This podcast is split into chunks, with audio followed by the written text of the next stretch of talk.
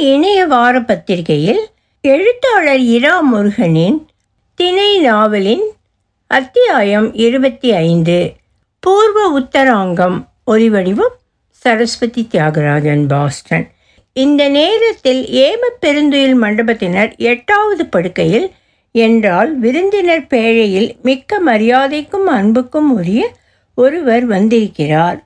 தேள் அரசு செய்யும் உன்னதமான ஐம்பதாவது நூ நூற்றாண்டில் இல்லை. அதற்கு மிக பிந்தைய மூன்றாம் நூற்றாண்டு மனிதர். கவிஞர் அவர் மருத்துவர் மருத்துவர் நீலனார் என்னும் கவிஞர். ஆயுள் நீடிக்க அவர் காலத்துக்கும் முற்பட்ட ஓலைச்சுவடியில் பதிந்து வைத்த அறிவை கெல்லி எடுத்துக்கொண்டு வந்தவர்.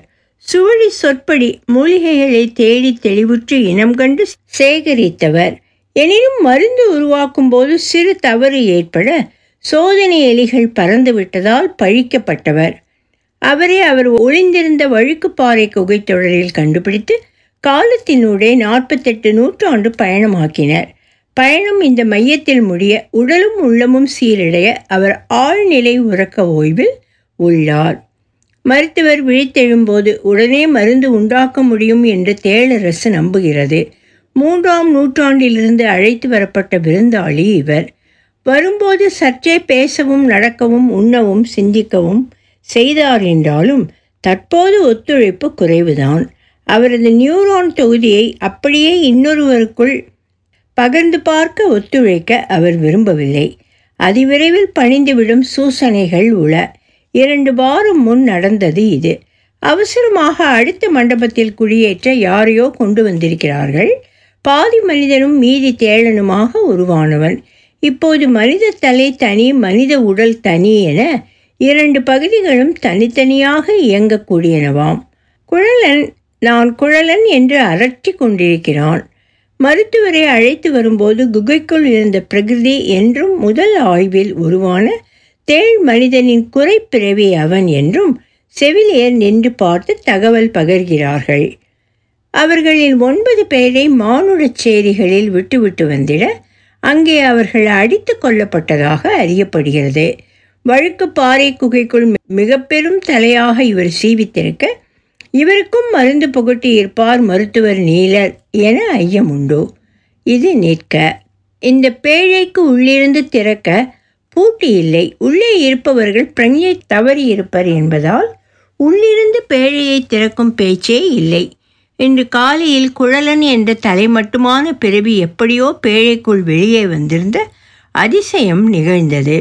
அந்த தலை குரலுயர்த்தி அகவியது இந்த அளவில் இருந்தது. நியாயம் என்பது மொத்த கொள்ளை அடித்து கக்கத்தில் வியர்வை நாற்றத்தோடு சுருட்டி வைத்தீரே எனக்கு இந்த புனைவு போன்ற பிறவி குழலனுக்கு நியாயம் தருவீர்.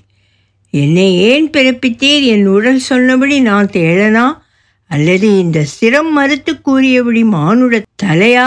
இரண்டு வகை வாழ்வும் எனக்கு மறுக்கப்படுவது என்ன வகை நியாயம்?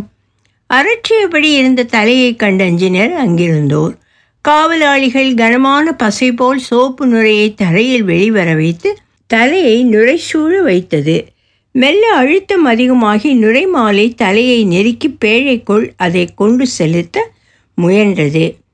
குழலனின் தேள் உடல் அசையாமல் பேழைக்குள் இருந்தாலும் தேள் கொடுக்கு தனியாக அந்த உடலை ஒட்டி இறுகப்பற்றி தாயை அழைத்த செய் போல் தழுவி கிடந்தது. தலை பேச பேச கொடுக்கு விதிர்த்து அதிர்ந்து தன் ஒப்புதலை தலைக்கு அளித்தது. எனக்கு தனி உயிர்ப்பு வேண்டும் என்று சன்னமான குரலில் வீறிட்டது அது. மரப்பள்ளி வால் நீக்கி கால் பற்றி சுவர் ஏறும்போது தனித்த உயிராக வால் மட்டும் உயிர் கொண்டு துடிக்க மனிதனுக்கு அடுத்த தோளாக வந்த கொடுக்கு எதற்கு அச்சு வீழணும்? தலை தனியாக துடிக்கும் கொடுக்கை பார்த்து சிரித்தது என் குறிக்கும் தனி உயிர் கேட்க வேண்டும் போலிருக்கிறதே என பறைந்தபடி மெல்ல வெளியேறியது. அடமடையா மானுட தலையும் தேள் குறியுமாக என்ன குப்பை கொட்டப் போகிறாய்?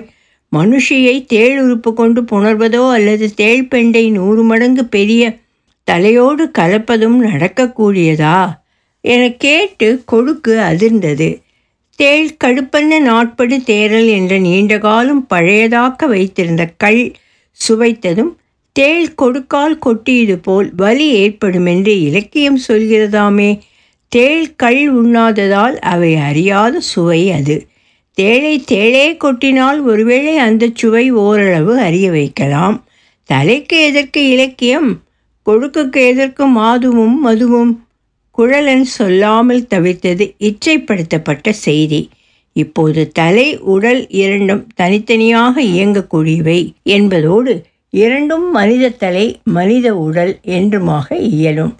துயிலரங்கில் விளக்குகள் மங்கலான ஒளி ஒழுக சுற்றும் கனமாக உயர்ந்து நின்ற குளிர்மை கூடுதலானது.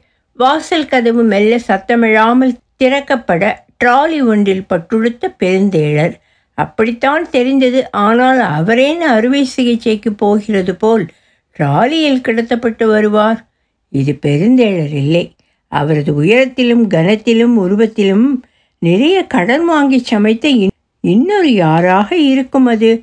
குழலன் வந்தவரை இனம் கண்டு கொண்டான். உற்சாகம் பொங்க கூவினான். பெரும் இளைய தேழரே நீரும் இங்கே முடித்து கொள்ளப் போகிறீரா? வருக வருக. பெருந்தேழருக்கு இளவலாக பிறந்த குற்றத்துக்காக உம்மை இத்தனை நாள் உயிர் நீக்காமல் இருந்தது எப்படி என்பதே ஆச்சரியம். உமக்கும் இன்று துயிலரங்கேற சந்தர்ப்பம் கிட்டியதோ? வருக. யார் அது இருட்டில் என்னோடு பேசுவது? யாராக இருந்தாலும் நான் உன்னோடு பேசப்போவதில்லை அண்ணரே பெருந்தேழர் அண்ணரே நான் ஒரு தவறும் செய்யவில்லை. இருந்தாலும் என்னை மன்னித்து விடும் இங்கே துயில கிடத்த வேண்டாம். தயவு செய்தருள்க என்னை விடுதலை செய்தருள்க நான் உயிர் பிச்சை கேட்கிறேன். பிழைத்தால் உம் கண்காணாத தூரத்தில் மண்ணில் வளை தோண்டி இருந்து கிடப்பேன். உம் எச்சிலை உம் நரகலை தினம் மூன்று முறை வணங்கி உண்பேன். மன்னியுங்கள் என்னை மன்னியுங்கள். கொண்டு வரப்பட்டவன் விசும்பத் தொடங்கி ஓவென குரல் எடுத்து அழுதான். ட்ராலி பேழைகளுக்கு நெருக்கமாக நகர்ந்தது. கடைசி பேழைக்கு அருகே நின்றது அது.